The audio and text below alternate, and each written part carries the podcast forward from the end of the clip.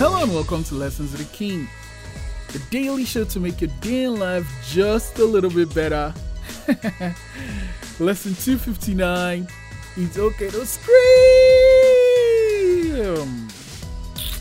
Yeah, you shouldn't just scream when you're scared, you can scream when you're happy, blah blah blah. The point is, you shouldn't just always contain things, like keep it inside. It's okay to let it out. It's okay to let it out. It's okay to express yourself. And if it comes out in a scream, well, then so be it. Uh, just make sure you're not screaming in the library because someone will shoot.